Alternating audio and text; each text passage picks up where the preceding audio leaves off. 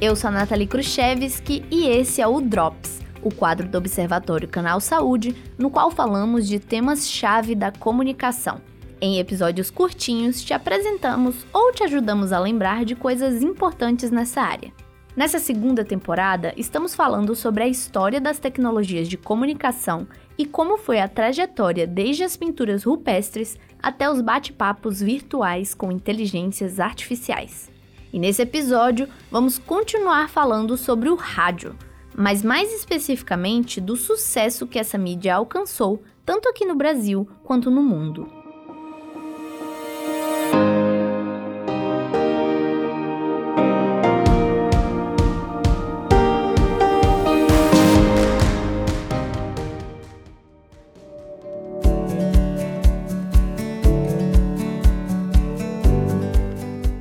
Episódio anterior do Drops como o rádio funciona e como ele surgiu. Falamos também do início das indústrias desse setor e de algumas das primeiras emissoras. Mas falamos pouco de como foi a chegada desse meio de comunicação aqui no Brasil. E tem alguns motivos para separarmos um episódio para contar a história desse meio no nosso país. O primeiro deles tem a ver com aquele debate sobre quem inventou o rádio. Em 1896, o italiano Guglielmo Marconi montou o que seria o primeiro sistema prático de telegrafia sem fios, utilizando patentes do inventor Nikola Tesla. E em 1901, ele fez a primeira transmissão de ondas de rádio em longas distâncias que se tem registro.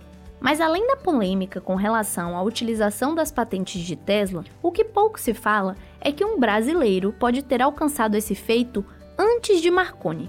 Ainda em 1893, o padre Roberto Landel de Moura teria construído equipamentos que transmitiam ondas eletromagnéticas e até realizado experimentos nos quais teria conseguido enviar e receber sinais. O problema dessa história toda, e o motivo dele praticamente não ser citado quando se fala da história do rádio, é que não existem documentos ou relatos suficientes para comprovar o feito do brasileiro. Existe inclusive a possibilidade dele ter realizado uma transmissão de voz em 1899. Mas ele não tinha muitos recursos para bancar os experimentos e o governo negou os pedidos de investimentos do padre. Sem incentivo, ele acabou largando a carreira de inventor. Mas, apesar de não existirem documentos suficientes que provem que ele teria realizado transmissões via rádio antes de Marconi, ainda assim ele foi um pioneiro do rádio no Brasil e precisa ser lembrado quando falamos do assunto. Outro motivo para focarmos no Brasil nesse episódio é porque a história desse meio aqui no país é uma grande amostra do que aconteceu no mundo, mas com exemplos muito mais familiares. Em 1919 foi fundada a Rádio Clube de Pernambuco, a primeira emissora de rádio do país. Era um projeto pequeno criado por um grupo de amigos entusiastas dessa nova tecnologia.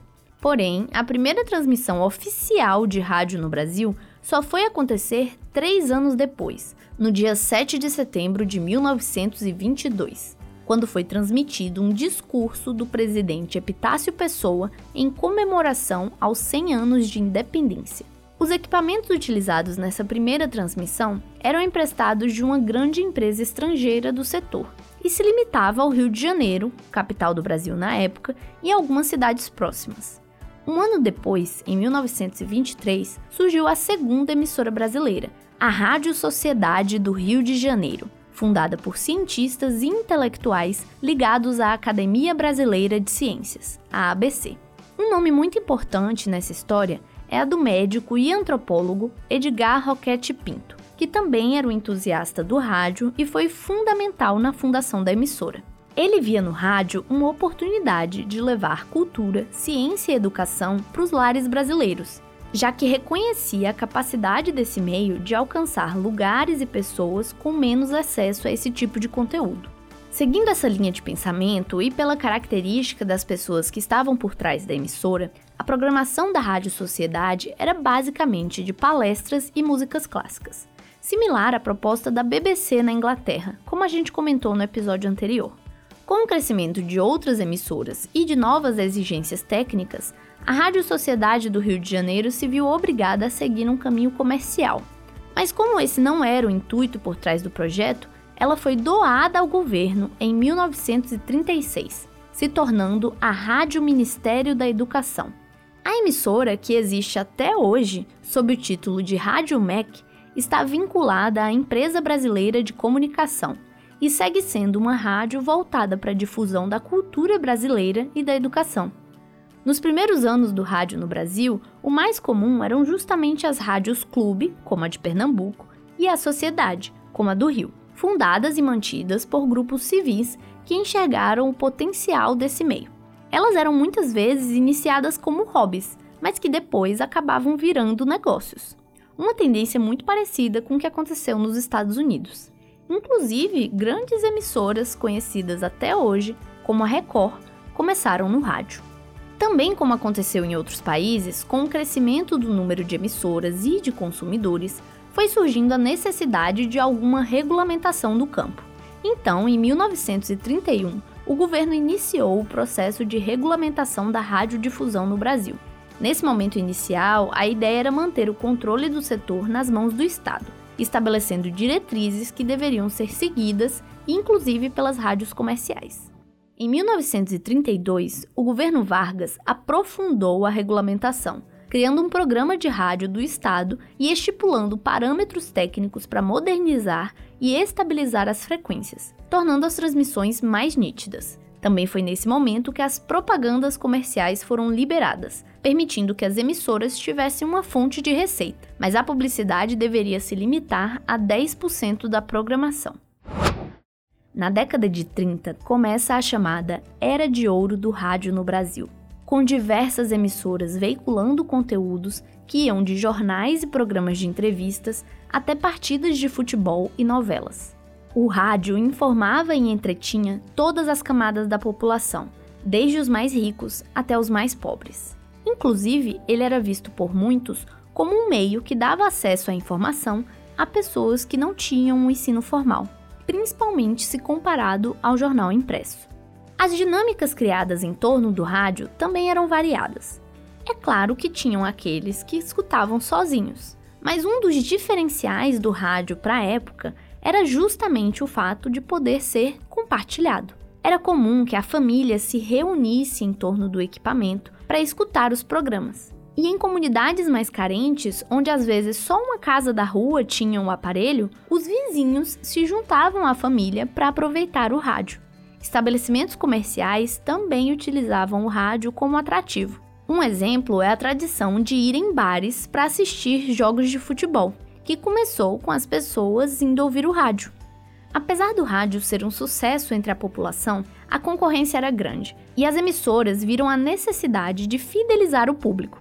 Isso estimulou a criatividade dos produtores e assim foi surgindo uma gama de novos programas e formatos. Uma das apostas de sucesso foram as novelas, histórias contadas em capítulos e que sempre terminavam com uma pequena reviravolta para deixar o público curioso e garantir a audiência do dia seguinte. Um formato que se inspirou nas histórias que eram publicadas em pedaços nos jornais. Essa inspiração é inclusive algo que vai marcar muito a história das comunicações de massa daqui em diante, com fórmulas de sucesso sendo adaptadas para cada novo meio. Outros programas que marcaram a era de ouro do rádio, não só no Brasil, mas ao redor do mundo, são os jornais ao vivo, o grande diferencial da rádio em comparação ao impresso. Os programas de entrevistas e debates, que eram utilizados tanto para entretenimento quanto politicamente os shows de talentos e programas de auditório, de onde surgiu grandes nomes da música como Carmen Miranda, Dalva de Oliveira e Ari Barroso, e que tinham um enorme apelo popular, já que as pessoas podiam participar das gravações. O futebol ao vivo, que era outro grande sucesso, com as pessoas conseguindo acompanhar partidas sem estar no estádio. E é claro, as músicas, que eram tocadas tanto por discos quanto apresentadas ao vivo. Inclusive, o rádio modificou completamente a indústria da música, passando a ser sinônimo de sucesso ser tocado nas rádios. Assim como outros meios de comunicação, o rádio foi se adaptando às mudanças tecnológicas. Um exemplo foi a chegada do FM, que não desbancou automaticamente a rádio AM com sua superioridade sonora. A FM inicialmente ganhou o status de rádio da música, enquanto a AM continuou por um bom tempo como a rádio falada. E mesmo com a chegada da televisão, a adaptação dos programas para agregar a imagem e a migração de muitos profissionais para esse novo meio, a rádio seguiu sendo bastante ouvida. Como falamos no episódio anterior, a mobilidade do rádio portátil ajudou bastante nesse processo de manter o público.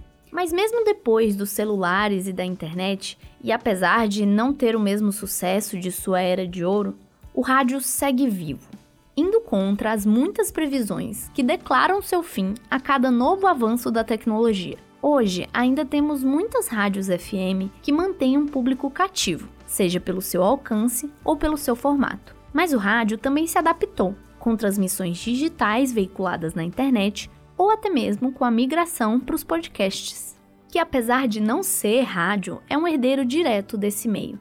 E é a grande prova de que, mesmo com as muitas possibilidades da imagem, o áudio tem seu lugar nos ouvidos e corações das pessoas.